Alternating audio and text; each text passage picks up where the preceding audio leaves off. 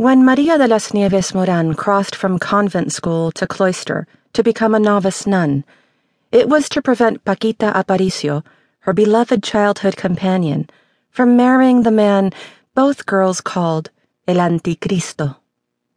Of course, that is not the version known to history. Maria de las Nieves became one of the English nuns' last two novice nuns, and took as her religious name Sor San Jorge slayer of dragons, defender of virgins.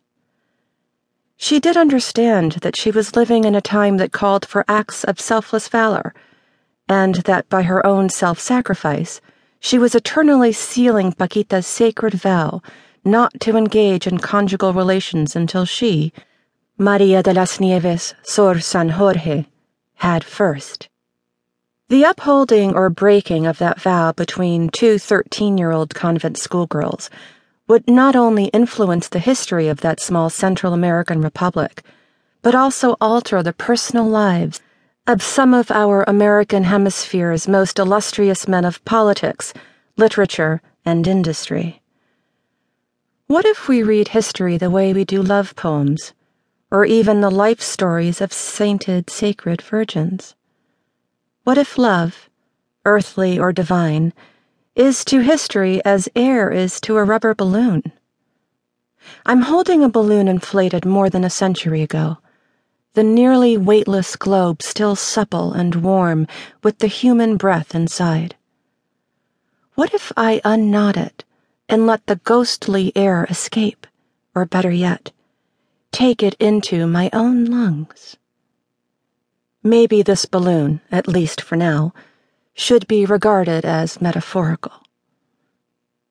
This project, which you did not live to see completed, Mathilde, had its origin in an old newspaper photograph that, more than 30 years ago, first brought me to your door in Wagnum, Massachusetts.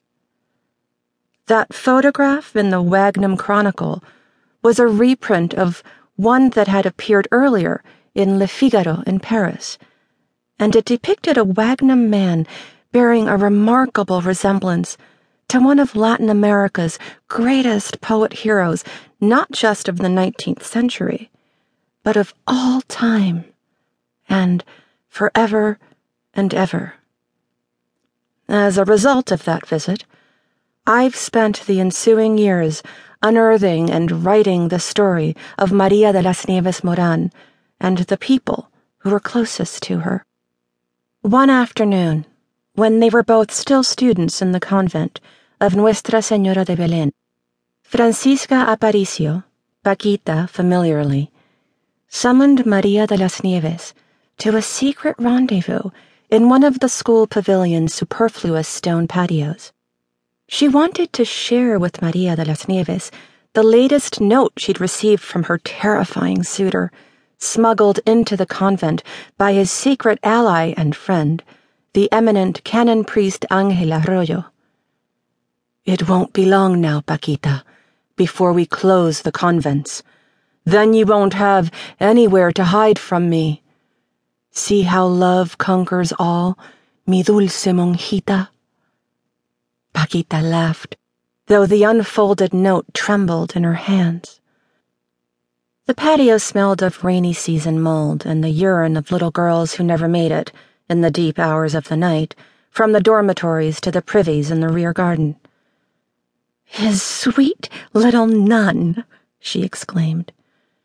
But this man is so impudent and pernicious, little sister. Look what he calls me. Look at the diabolical messages he sends.